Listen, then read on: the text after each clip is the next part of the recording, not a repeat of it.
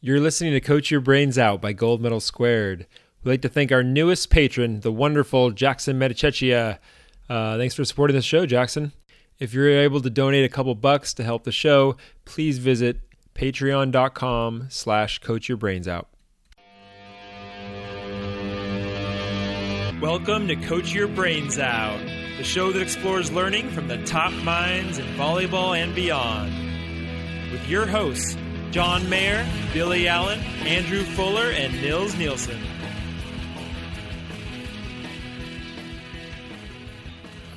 All right, today on the show, we don't have a guest. We just have uh, your four favorite hosts. And we thought with the uh, the new year, we could dive into some of the things we're working on as coaches. And uh, as, as coaches, I think it's really important for us to model that we're improving, we're growing. I know for a long time, I uh, just wanted to tell others what to do and wasn't working on my own coaching game. So I thought we'd take a chance to talk about our big rocks and the things we're chipping away at. A big rock would be something that's really important uh, as a coach or as a player that you're chipping away at. You picture this big rock where it's not just going to be one day that you're done with it, but you chip and chip and chip, and eventually the um, you pound the stone enough that it, that it breaks apart. So we as we as coaches and, and Billy as a player uh, have our big rocks, and we'll we'll go to Nils first. To, maybe you can start us off with what you're working on for uh, 2020, the new decade. Do you think the anyone's new... still listening? It's it's just us. It's 20. Yeah, no, everybody shut it off as soon as John said we didn't have a guest. I'm listening. Uh, that's all that matters. We don't do this for others, right? We just do this for our own growth. Uh, yeah. So uh, for me, a little backstory. I took basically the whole 2019 off of coaching. I just did some private lessons as we moved. So uh, I started up this season with the girls club team again, and I'm, it's it's been really fun to get back back in the saddle and coach it up again. I've been having a good time. So the things that I've been working on with them is kind of maybe a reintroduction to the things that I've knew were important and maybe went away from or forgot about and now I'm coming back to as, as I kind of start over with a completely new new club, new area, new everything, uh, and kind of have to build up my own equity again. Uh, so first big rock for me is just how important culture is, um, and I I just I I don't think there's any one thing that's more important than making sure that you do the work uh, on your culture and making sure that it is clear about what is important to you. And so, to that effect, um, I've been doing some work trying to just make sure that everything is clear and and kind of articulating what is the work and what does that work look like. And I came across uh, uh somebody that I worked with at Windward. Actually, I re- rekindled a conversation with her. Her name is Pam Hirth, and she's been awesome. She worked with the culture piece at the play the school that I used to work at. And so I called her and, and was talking to her, and we basically broke it down. We she broke it down into uh, four questions that you should be asking yourself uh, to to help yourself get into into culture mindset and, and what's going on with your culture. So the first question is, if you guys want to go through them, um, is is what is it that matters to you? What what is important? Uh, and you have to be clear on what matters and what is important. And you know, you can you can ask yourself anything like, what is it? Is it being respectful? Um, you know, being challenged process. We talk a lot about growth mindset. Those are the type of things that you just want to be clear on what they what's important. What is it? What are you doing for it? And so then the next question is obviously. Sorry, Nils, can I cut you off? Yeah. What's what's one thing that's important for you right now for your culture? Uh, hard work and respect. Those kind of come up consistently, and what those look for. Um, but those those are like two cornerstones for me. Nice. It's just just the hard work and respect, um, and then I can spend time trying to define them. Like I think you have to define them, uh, and then again, the next question is, what does it look like? Uh, so spending some time asking yourself, like, what what is it that that looks like, right? Uh, a little bit harder to. What does it look like? Hard work and respect. So, well, I have all kinds of examples. So, hard work, we define it, or I define it with my teams as paying the price with effort, right? So, we'll do some goal setting in the beginning of our seasons uh, about things that they want to accomplish and everything. And then basically, we continually touch back on okay, are we paying the price to reach our goals? Like, what price will it cost to reach those types of goals? And so then when we're talking about hard work, um, it can it can come in many different forms. It can come like when maybe we're not doing a drill that's very hard physically, but we have to focus and get better technically. Uh, maybe we're doing a drill that's just flat out cardio, and it's just really really hard because we have to make sure we hit our spots in transition. Maybe we're doing something where we have to really focus on uh, the aspect of the tactics behind the game, like we what rotation is the other team in, where do we want to stand, what's the game plan of them, what are we doing offensively, what's the there's all kinds of like things within each phase of the game that we'll define as hard work. Uh, and a lot of times, like I said, it ends up being focus, it ends up being cardio or whatever it is. So hard work can come in a lot of forms, but at the end of the day, it's are you paying the price with it? the effort that you're putting into whatever drill or skill or game that we're participating in at the at the time. How did that sound? Does that sound like I know what I was talking about? Mainly, yeah. I'll let you, I'll let it slide. What do you hear? Tell me. No, I'm just kidding. No, keep going. Oh, yeah. Good. So so that's a, but that's a big question is like what what does it look like? So the easiest one to for hard work, it's like if you're running uh, suicide or if you're running back and forth, just making sure that you touch the line. That's a really really simple one. Um, that I haven't had to deal with this year at all. But there's also one uh, like respect, making sure that we're respectful.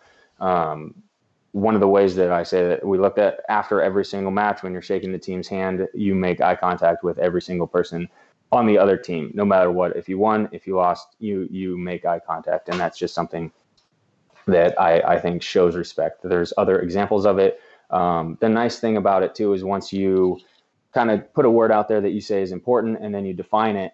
Uh, the team and the players, it, it kind of has a life of its own. Some of the rules that come out of the things that are important I've learned a lot from my players where they define or they won't define respect differently, but they'll they'll have different examples of what that respect looks like, and that's really important. Um, what are you doing to, to model uh, both those hard work and respect? How how are you living it?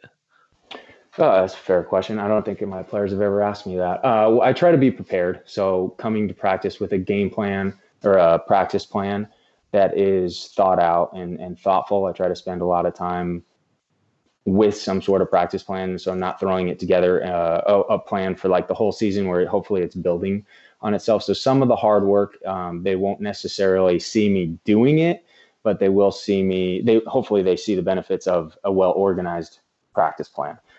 Um, and then also just making sure at tournaments where I'm scouting and actually trying to gather as much information as I can, and then presenting that information for game plans for them uh, before matches so that's that's some of it. And then just making sure i'm giving them feedback and trying to stay consistent and and really just giving them my best effort as a coach trying to get them better. You know my my goal is whatever goal they have i'm trying to help them achieve it as fast as possible. So i'll do whatever i can to do that. Um, but yeah those are those are the two. Make sure i have a good practice plan. I'm sure there's others but sounds good. i never thought about yeah.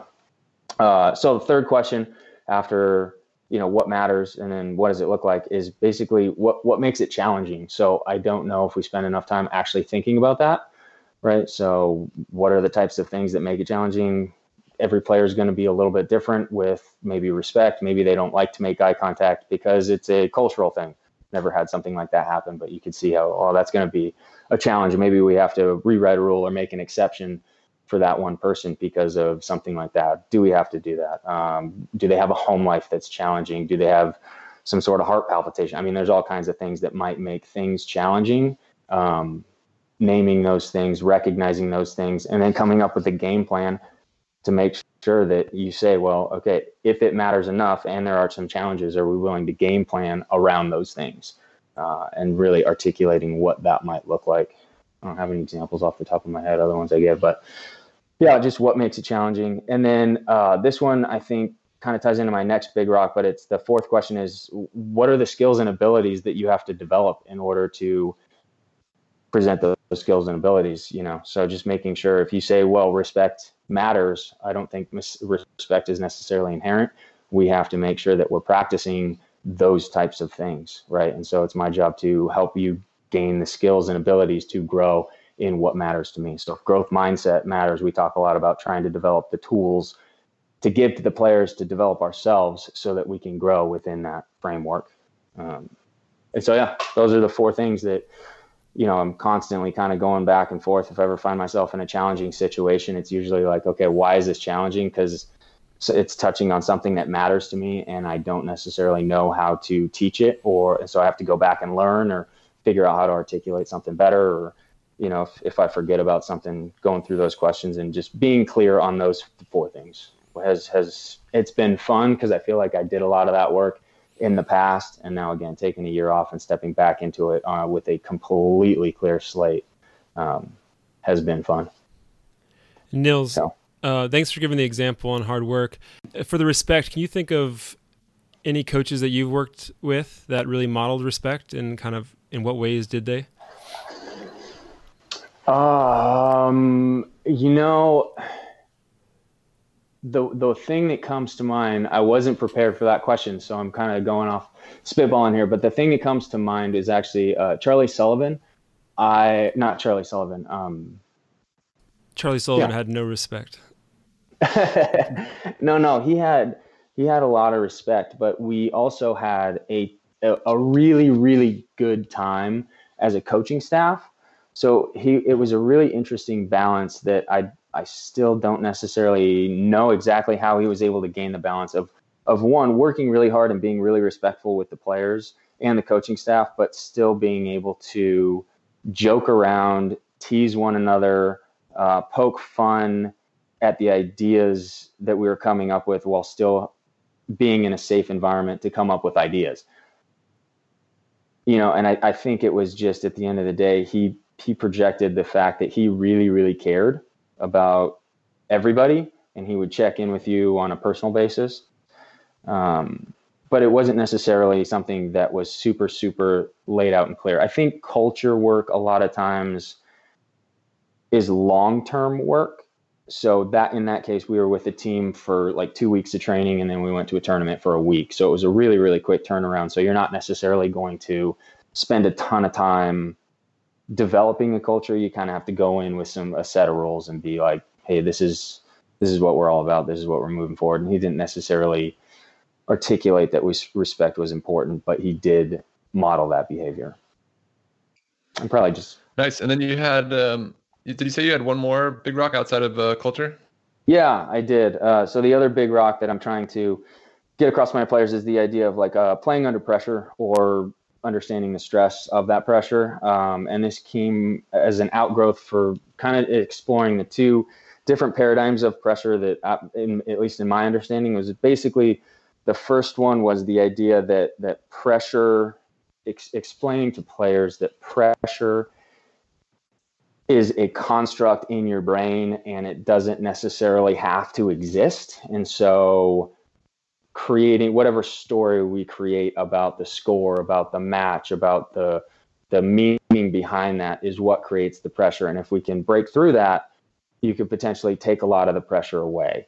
Um, I think maybe there's something to that, but I also think that's really, really, really high level or even next level type thinking. And I don't think I can, I don't even fully understand that concept myself. So I had to dive into trying to understand that that pressure is a thing, and are there ways to develop tools, mental tools, and frameworks um, to either embrace the pressure or or be able to play through or, or be at your best in those situations. Uh, so trying to come come up with as many frameworks or as many ideas behind that as possible, I think is really important. We talked about one a long time ago, the uh, challenge versus threat mindset um, is definitely one. Uh, you know, the the quote, one of the my favorite quotes. I think it's a Jocko quote. Um, it says, "People don't rise to the occasion; they fall to the level of their training."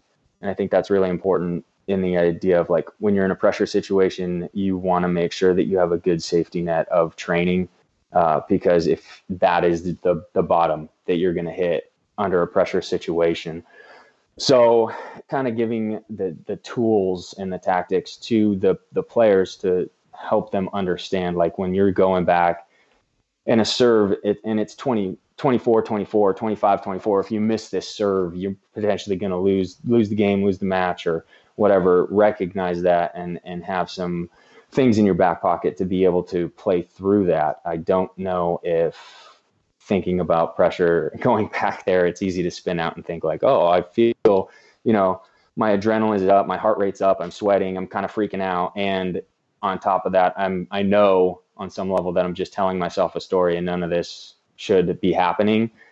I, I don't think was helpful to me or to the players that I was trying to coach. I couldn't really figure out how to coach that. So yeah, yeah just I, the idea of playing.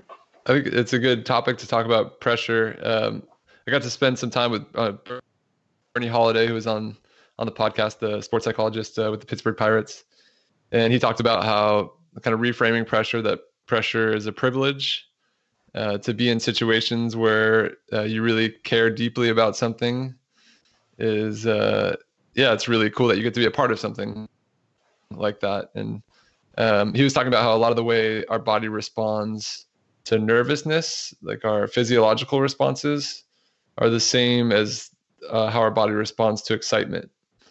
Um, so it's just preparing us to our body's basically pre- preparing us to be able to to perform a skill.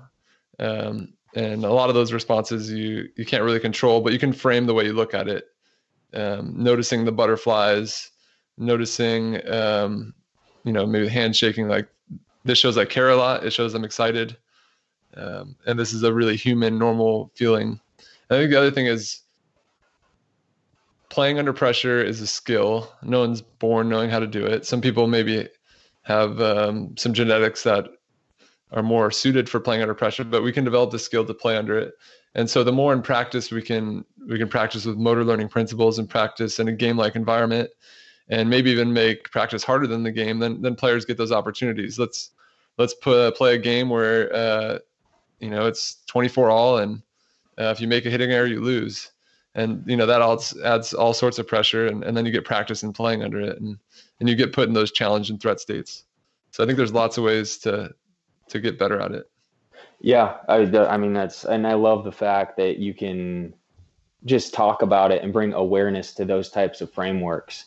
Uh, and I think those frameworks help a player a lot. You know, it's, it's I wish I would have had some of those frameworks earlier on in my career. Mm-hmm. Um, I think, John, let me ask you this because I always I always kind of run into this where it's like I haven't yet been able to recreate the the game type of pressure that they feel. I can create a drill like that where it's 24 24 or pressure serving or something like that where the the the stakes are high but it still never quite feels the same as when you're in a live match is yeah. the feedback that i get from my players so I, I find myself a lot of times in matches bouncing back and forth between like the, the tactical feedback that i'm trying to get them to execute and trying to coach them up on on this type of thing in the match so that we can then re- like to, to build on that so that each tournament each time they're in those pressure situations they're a little bit better you know um, have you yeah, found anything the, in practice uh, yeah i don't know if i have the right answers i think it's like the probably one of the biggest challenges as, as a coach how can you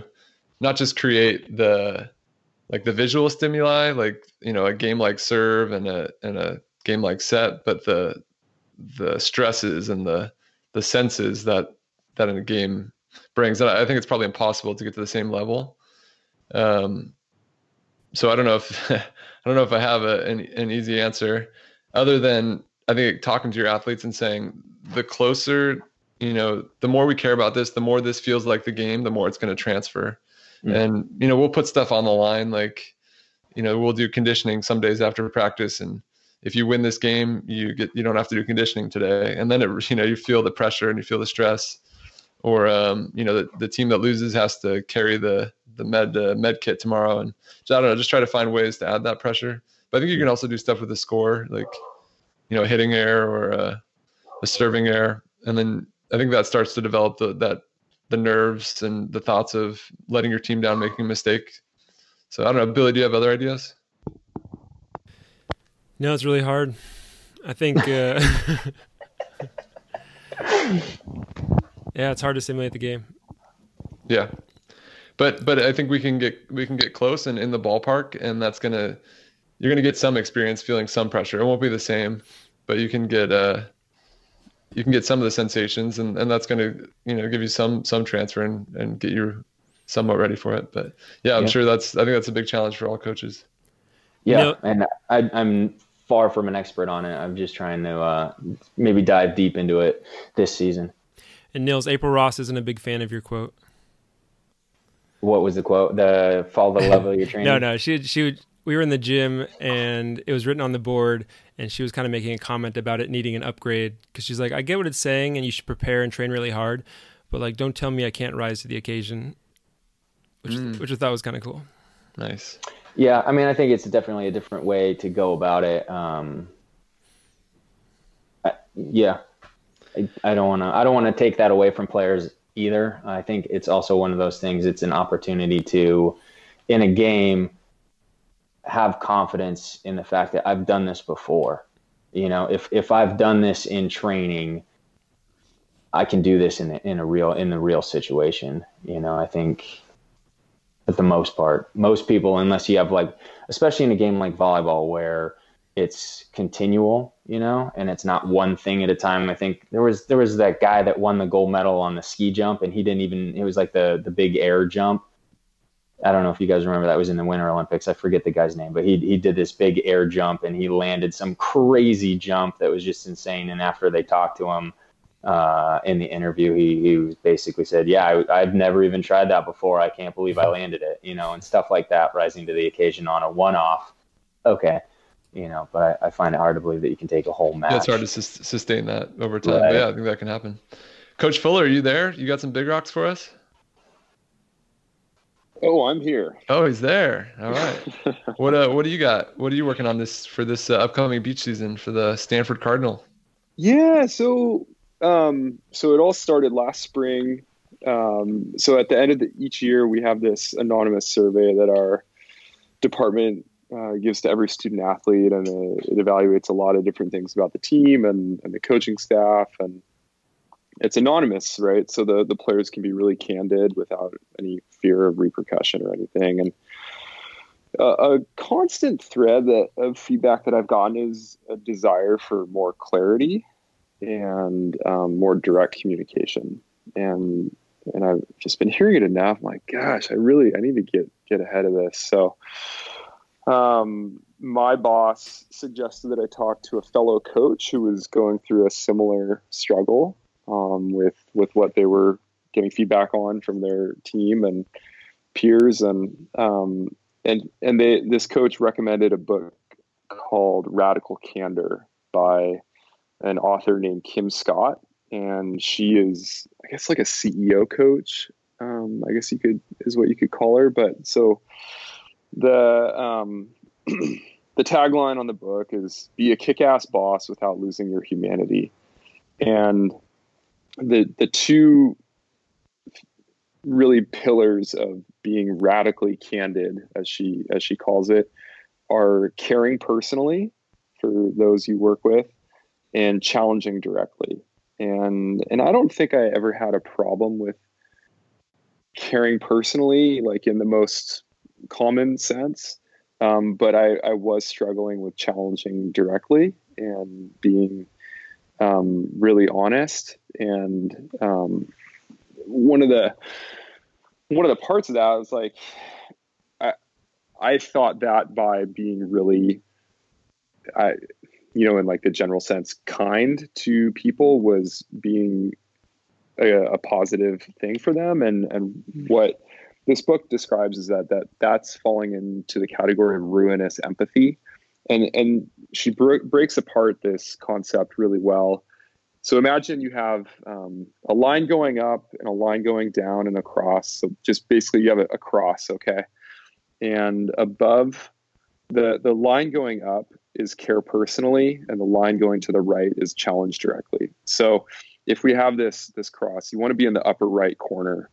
And the upper right corner is radically candid. And we want to be radically candid and and if we're caring personally and we're challenging directly then we're doing that and in the upper left is ruinous empathy don't want to be there lower right we want is uh, manipulative insincerity, which we definitely don't want to be. And then the, the sorry, that's the lower left, and the lower right we have obnoxious ag- aggression. Hope you guys are keeping up with me. I know it's kind of hard to visualize. Yeah, B- Billy was pretty clear which one he was. Which one are you, Billy? Lower left. You're manipulative insincerity. Yeah. No, I'm just kidding. No, I like radical Just candor. kidding, but not kidding. Yeah, I'm not sincere about that. Um, no, I like radical candor more than brutal honesty and what we think of when we say that. Yeah, yeah. So it's like finding the sweet spot where you, and it's it's hard, right?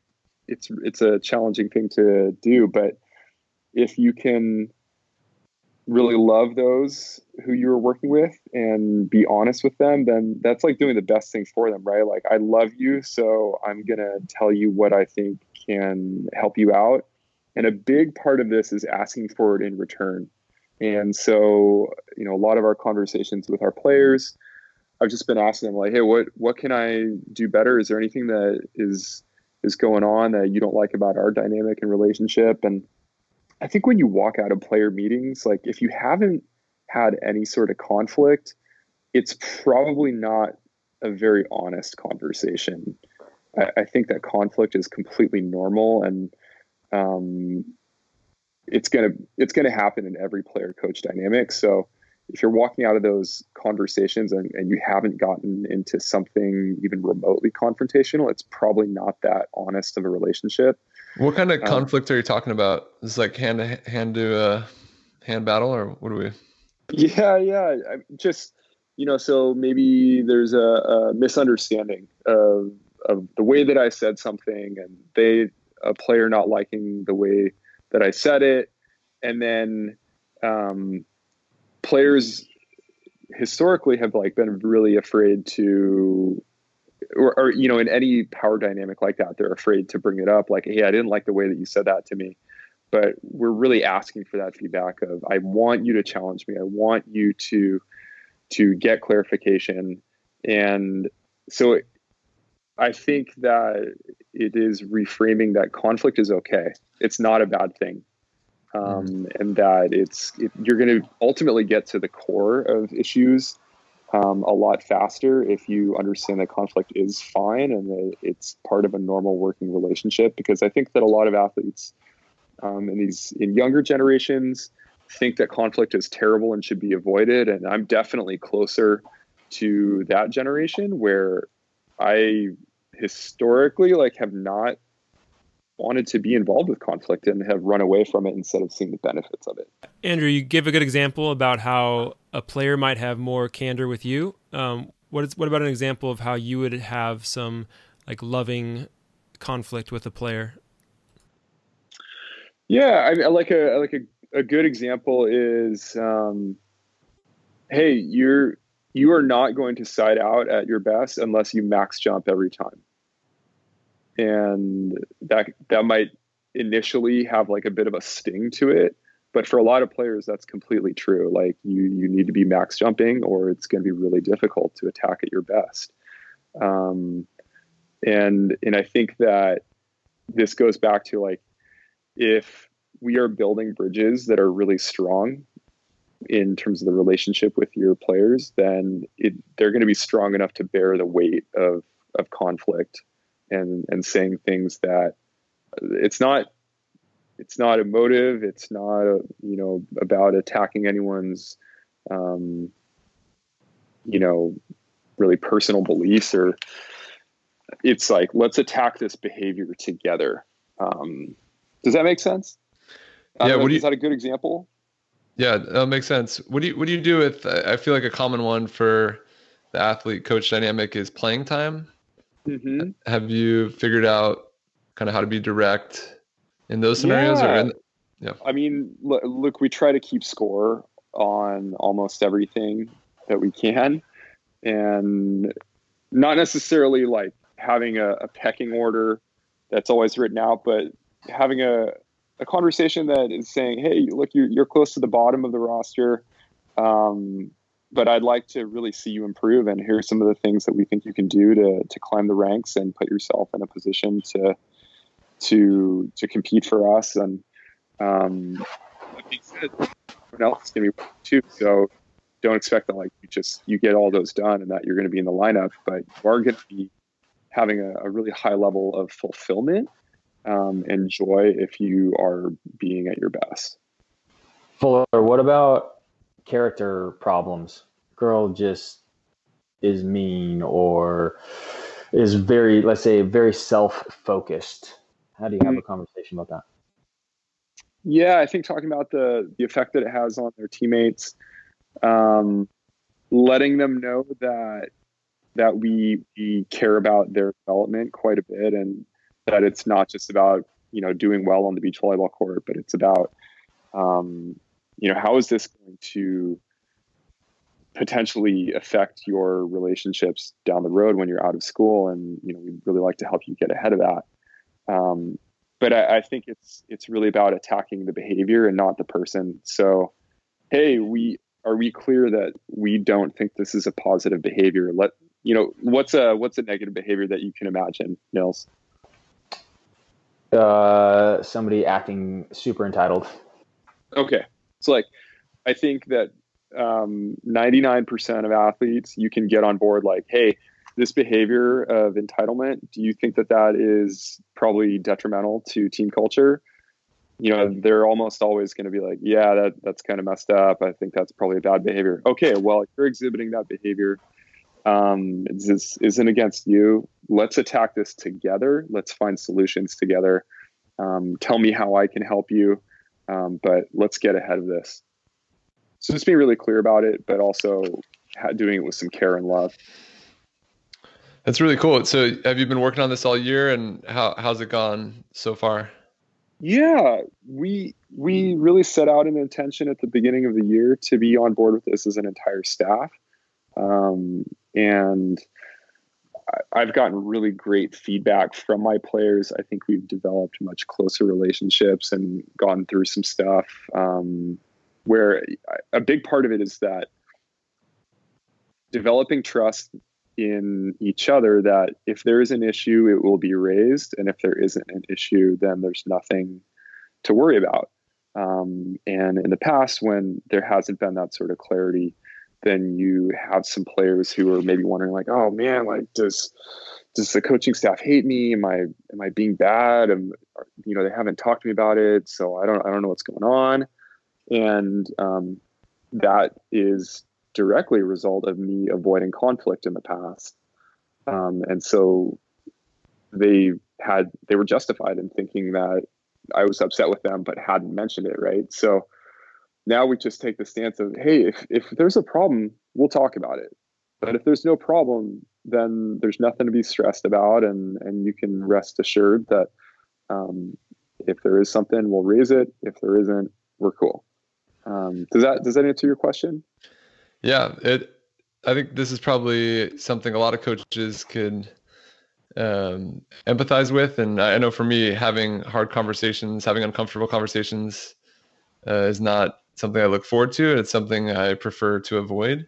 Totally. Uh, so it's also been one of my my big rocks that I'm working on. Uh, I think Brene, Brene Brown has the line that "clear is kind." Yeah. Um, where it doesn't always feel that way initially, um, but yeah, to give someone clarity and to kind of break that ice, uh, then it, I guess if once you are direct, then you're able to get that place of kindness and they're able to have understanding. The other thing I felt is like, as I've identified this as something to work on, I view it as like, all right, I'm going to get a rep because uh, it's still hard for me, but I'm going to look for these opportunities so I can get, you know, a rep of practicing having a hard conversation and I'm going to be able to learn something from it. So I'll, you know, try to seek them out more, even though I, I probably too, do avoid them too yeah. often. John, yeah. John, do you have an e- example of uh, potentially a hard conversation that you had this past season? Yeah, um, I mean, some of the ones that come up that were biggest were either people that we didn't feel were a great fit for our program, that we were looking to get to a, you know, maybe not be a part of our program, or or around playing time. I think those two have been the ones where I didn't want to have it. It'd just be easier to avoid it and keep them in our program.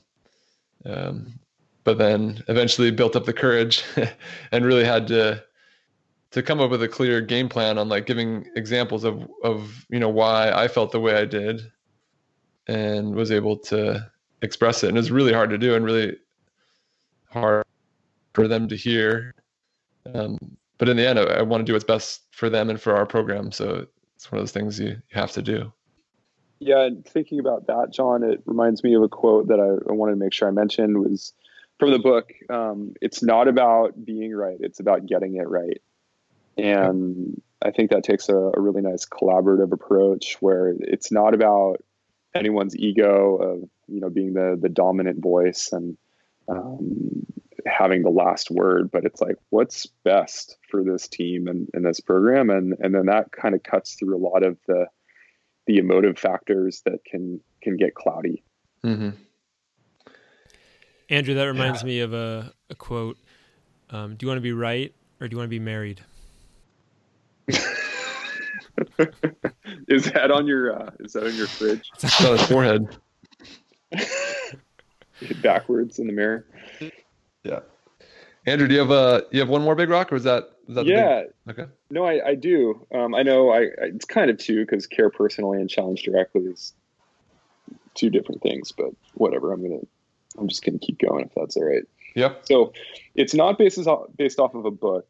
Um, we had an amazing guest with our team, and I hope that I can get him onto the podcast, and and hopefully he doesn't get too upset with with me butchering his research, but I'm going to give it a whirl. Um, so we had a guy named Dr. Andrew Huberman, who is a neuroscientist at Stanford, and he runs a laboratory there um, that studies fear and um, state regulation. Um, really amazing stuff. And he came and spoke to our team. He boiled probably like a four hour lecture down to an hour or less. Um, and you can see him on social media. He does like a post a day. It's amazing stuff. It's Huberman Lab, H U B E R M A N L A B. And we asked him to come speak with our team and, and talk about how his research is um, salient in the, the world of sport. And he talked primarily about a concept called burn rate. And the idea of burn rate is that we have a limited capacity to focus intensely in any given day. It's a finite resource. And what are the ways that we as athletes or as coaches can dynamically control our burn rate? And um, the, the two main factors, as I understood it, the, the easiest way to control our burn rate and, and, our energy being expelled is through the visual system in our body. And then the second way is through our, our breath work. Um, this is our, working around the ideas of sympathetic and parasympathetic. Sympathetic meaning we're in um, a really high alert state. We have dilated pupils, our vision narrows, and that's a really high burn rate mode. And then parasympath, parasympathetic um, system is tapping into being more calm, um, better chemicals going on in our body and just general better physiology. So we the the big a big part of it is that neither one is necessarily better that you want to be in different ones for different things um, but that we we can and we should dynamically control our our state and regulate our state. Are you guys with me so far? Pretty much yeah. All right. So um, he's he's pretty good at, at, speaking in layman's terms, and I'm going to try and bring it back to that. Um, so when we are in a high burn rate state, imagine that you you have binoculars on and your vision narrows. And you guys can do this if you're, you know, sitting in a dark room, listeners, or hopefully not if you're driving though. Um, so if you put up the binoculars, um, and and I know that I could really feel my physiology changing. I your your focus narrows. You're really dialed in into what's in front of you, but it can be exhausting. And if you just held up your your hands in binocular mode for like an hour, um, you would be pretty darn tired because you just the way that it, it is affecting our body. And then so he talks about when we get into that mode, we need to regulate it, and we because we understand burning energy too quickly. And he talks about going in a panoramic mode. And so, if you're sitting there, if you can look as far to the left and as far to the right and as far up and as far down, and maybe even see your entire body in front of you all at once, this is called panoramic mode. And this is a way to very quickly um, go from a sympathetic to a parasympathetic state, which is good. That's that's the direction we want to be going in in order to regulate ourselves. So, you know, if your players understand that uh, a high state of arousal is detrimental to their performance and they need to downregulate, then this is a really fast way of doing that. And it's something that humans have understood for thousands of years that looking out at the ocean has a calming effect, right? And for those of us involved in beach volleyball, that's a that can be pretty accessible. Um, you look out at the ocean in between points. Ah, okay, that's a nice little reset. And then we put the binoculars back on for the next point. It's not that we want to be playing looking in panoramic vision, but the more we are able to understand when we've got the binoculars on and we want to switch out of it, then we're going to be able to lower our burn rate um, you know, kind of at will whenever we need it. And so it's some, something that we do at practice is when we see someone who is in a really high set state of arousal, encouraging that they just take a step back, take in the horizon, look as far as they can, um, off into the distance, and then come back and get a little bit of a reset. So that's through the visual system, and then through the the breath um, he talks about just a very simple way is that if you want to increase your state of arousal, you want to inhale more than you exhale. And if you want to downregulate, you want to exhale more than you inhale. So that's the really simple way of doing that. Um, and then lastly, he talks about voice modulation and that the people who are really world class burn rate monitors, people who are like in special forces, imagine like Navy SEALs and Green Berets, um, these people really speak in hushed tones when they are working and and trying to um, regulate their state. And so, as a coach, there are certainly times where you need to be yelling, but um, you know, just to get the message across, maybe to people four courts away. But as much as we can, I think it creates a sense of calm, um, and is certainly going to make sure that we aren't burning our energy as as or too quickly um, just so that w- just by doing your voice um, a little bit lower and, and more mellow. So, yeah, that's what I'm working on. Just constantly being aware of what my burn rate is, and do I need to be um, getting up or getting down, and um, and how is that affecting the people around me, my players and fellow coaches. How uh, how receptive have your players been to it? Um, mostly very stoked um, you know, we have a, a group of young players who are, you know, if you give them compelling research as to why something is positive, then they're going to be on board with it. Um, and he was just uh, an amazing person to to get to learn from. That's awesome. Well, let's get him on the show so we can uh, understand it more deeply. yeah, and more coherently. No, it's good. Cool. John, uh, see your big rocks. Uh, yeah, I, I, just have a couple, and we, we covered the hard conversations one that Andrew really covered that well. That was a big one for me.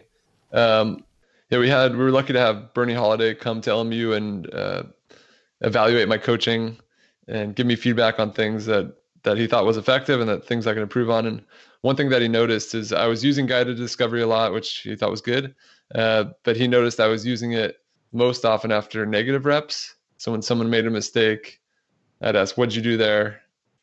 Um, and so yeah, they got used to answering that way, and I was helping them notice all their mistakes. And I think we, we already have, as humans, we have a negative bias towards noticing all the negative things that happen. And uh, if we want to play at a high level, it's helpful to be confident and to notice positive things. So he was pushing me to use guided discovery more often uh, after positive reps what helped you do that? How'd you how'd you do that?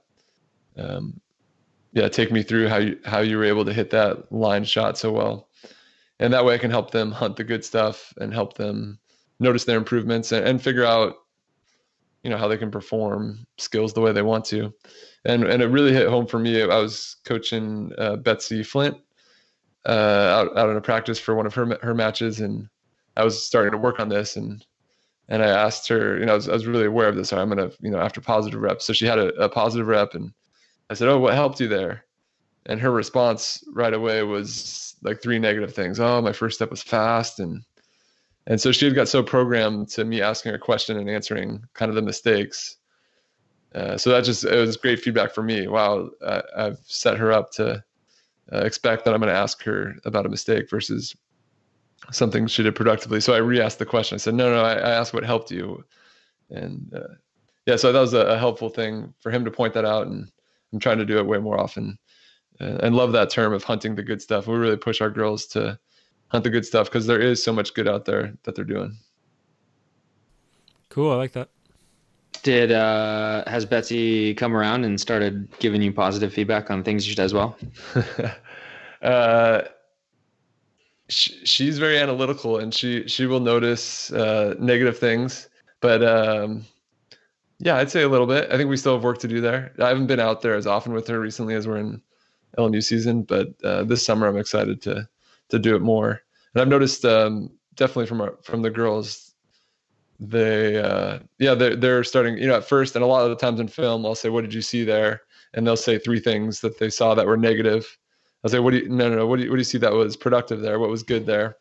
So we're starting to point it out, bring awareness to to this idea, and and our athletes are starting um, to notice the good stuff and hunt the good stuff. So I'm excited to keep working on that. Reminder.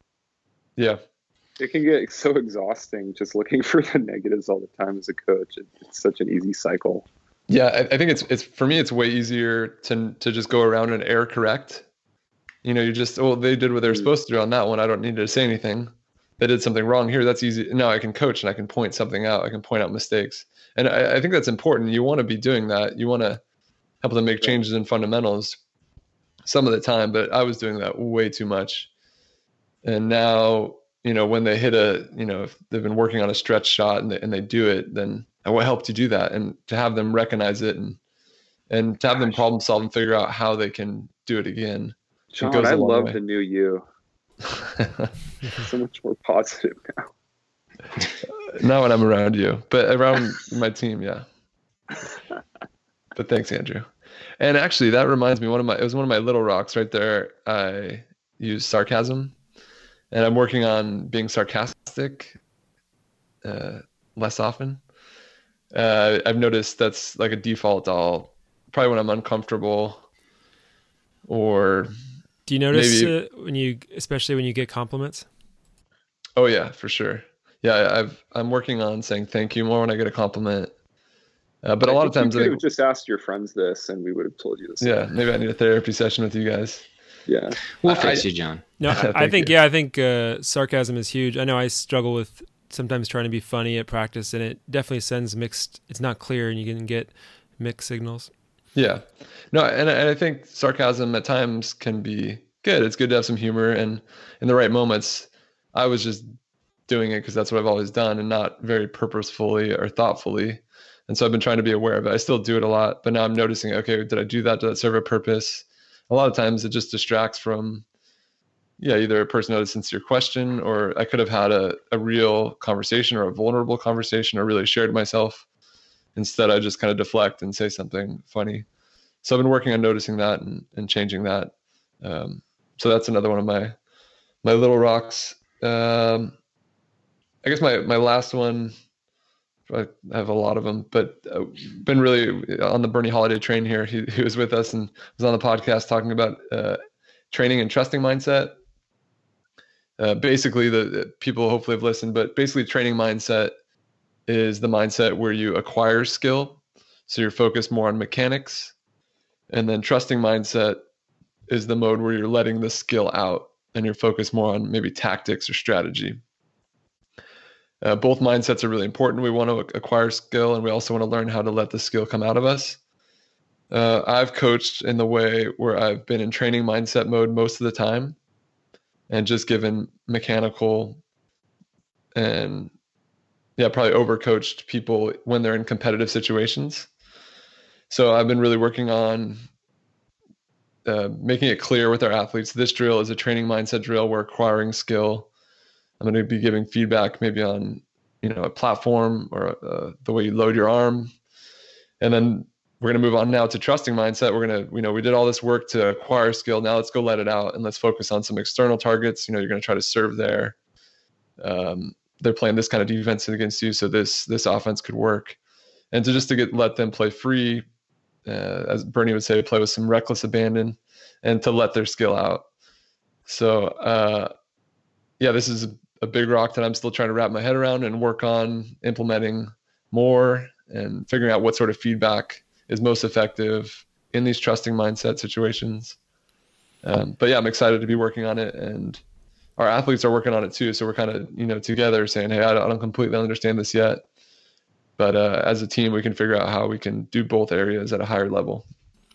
And when you're coaching in maybe the second half of practice where it's more competitive and you're in that trusting mindset, is it a matter of just giving less feedback or is it just geared more towards strategy and outcomes? I think there is, there is a little less feedback. at all. I think it also depends on the athlete. We've identified we have some athletes who love to be in the training mindset and some who are only in the trusting mindset. So I try to be clear on that. If it's um, someone who's very naturally their default is to go to training mindset, um, then I'll I'll make sure I don't give them any of that feedback, and I really give them trusting mindset feedback. So I think it's a little bit of knowing that, um, but I think you can still give plenty of feedback in those competition drills. Um, I'll ask more. You know, what helped you play so aggressively? Uh, how committed were you to to that cut shot there?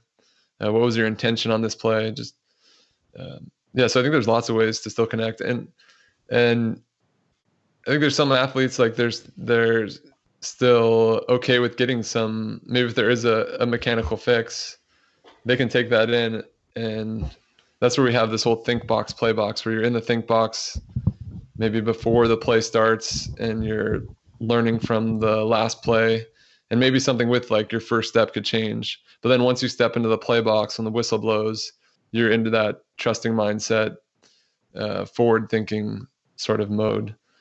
So I think there's a way to to balance this. Uh, but yeah, it's definitely an art, and I'm still trying to figure it out, as you can tell.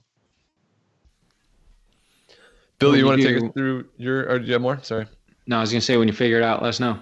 yeah, probably never will.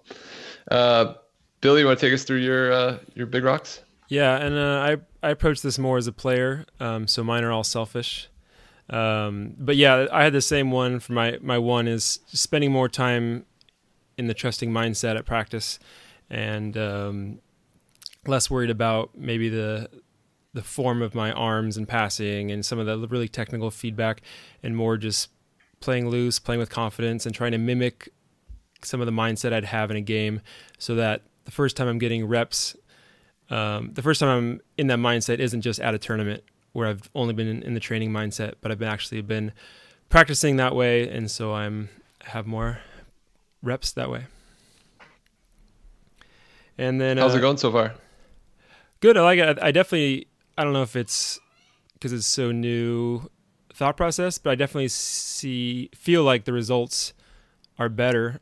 Even if I'm doing a passing drill and Stafford serving me, we'll do like one round where I'm definitely have a training focus um, and then I'll have a round where I'm just a little bit looser, a little bit more um, open, like playing almost with curiosity and just like focusing on maybe a target um, and really watching him rather than thinking about what my feet are doing, what my hands are doing.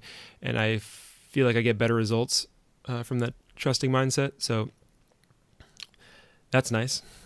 yeah, it's good to hear. Yeah, I think of the trusting mindset as this is the, when I focus on this, I perform this skill at you know the highest level I can. So getting clear, like you know, when I pass, most people if they focus like on body parts and you know more internal movements, then you're uh, there's that paralysis by analysis. So yeah, just getting really clear. When I pass my best, I focus on you know where I want to pass, or even just like a feeling like I'm just going to be aggressive here.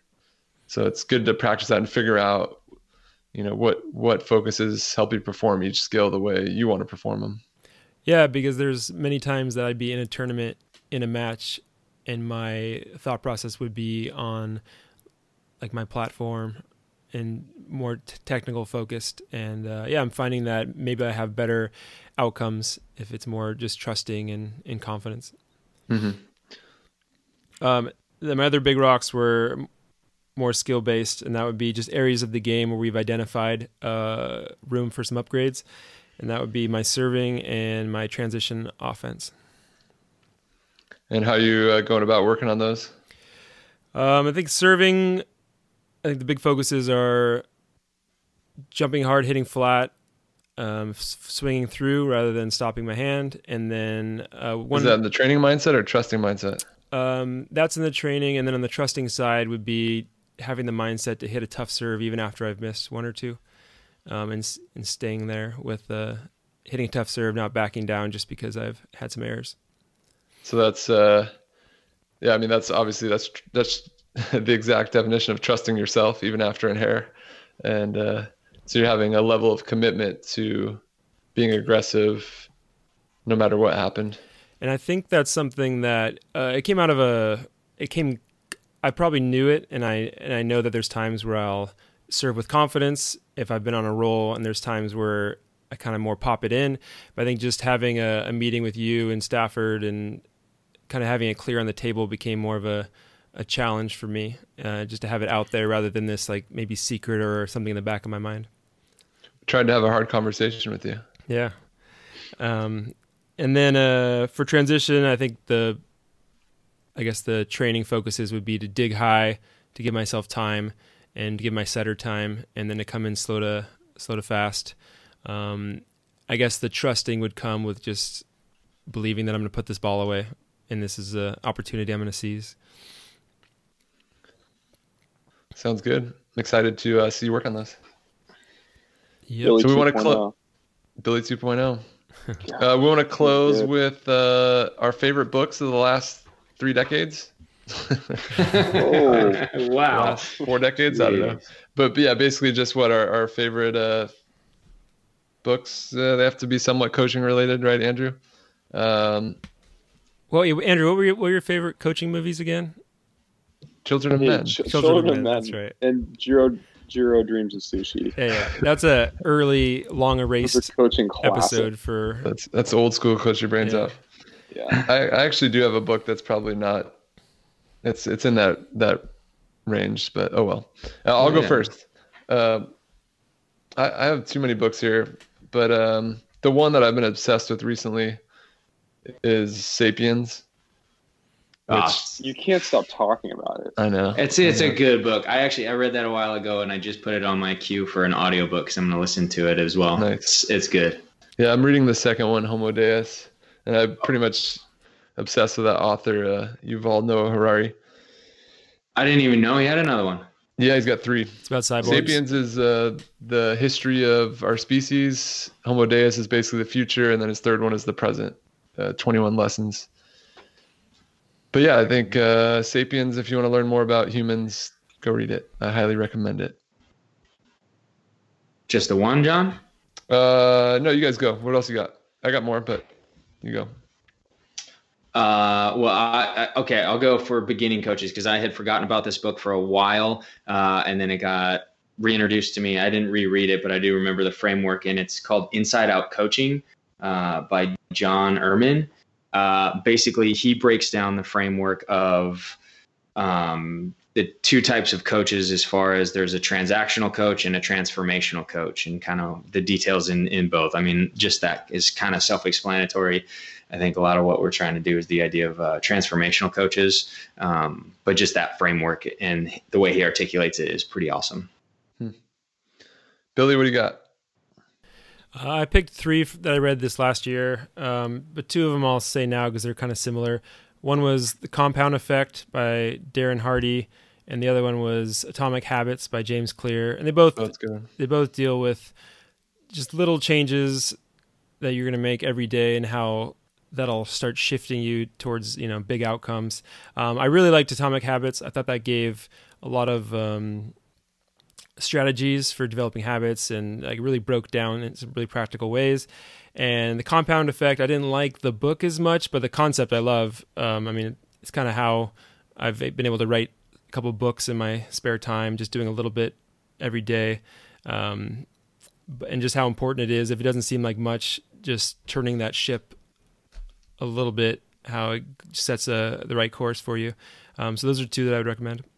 I think Atomic Habits. I think we had both written read briefly before we wrote the Coach Your Brains Out book, and I remember thinking that was a little bit of a inspiration, not just the content of like how to create habits in your life, but uh, just the way he structured it and like how I guess how accessible it was and how practical it was. It felt like you could really take those ideas into your life. And actually, one atomic habit I've done ever since reading that book. Once I retired from playing, I wasn't getting as much exercise. So I decided every time I turn the shower on while it's getting warm, I was going to do push ups. Started out with 15. Now I do like 35. But so every day I just knock out push ups and I get at least something in. That's awesome. yeah. So it's, and that's the big thing with that book is having those triggers. Like that's, that's how you can stay consistent and have habits. So yeah, I turn the shower on. Okay. That's just what I do. I noticed you had to upgrade to a large LMU shirt now. Yeah. Yeah. Watch out. Yeah. And the listeners are all thankful for that visual too. I'll send you a, a pull up bar to put in the doorway as well. Ooh, that'd be good. Fuller. Got to make sure you go for the balance, John. I will. Uh, I already mentioned one, um, Radical Candor by Kim Scott. Great book for any coach for sure. Um, and then How to Change Your Mind by Michael Pollan. Um, wow. Really good book about um, just learning about neuroscience. And I think that's been really beneficial for me. So, um, yeah. Nils, you got another one? Yeah, you want, I'll just go with the other three that I had. So, uh, if again, coaching, if you're talking about culture and articulating it, I don't think there's a better book out there than uh, What Drives Winning.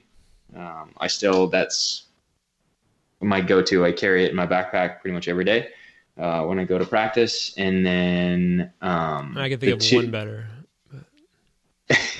culture code? Uh, coach your brains out. Come on, guys. Oh yeah, that's true. No, I, no. I was assuming no, what, that that's the uh, what dri- what drives winning is great. yeah. yeah. Um, and then the two that I have that are not necessarily for coaching. One, the well, the one I read that was uh, the coddling of the American mind.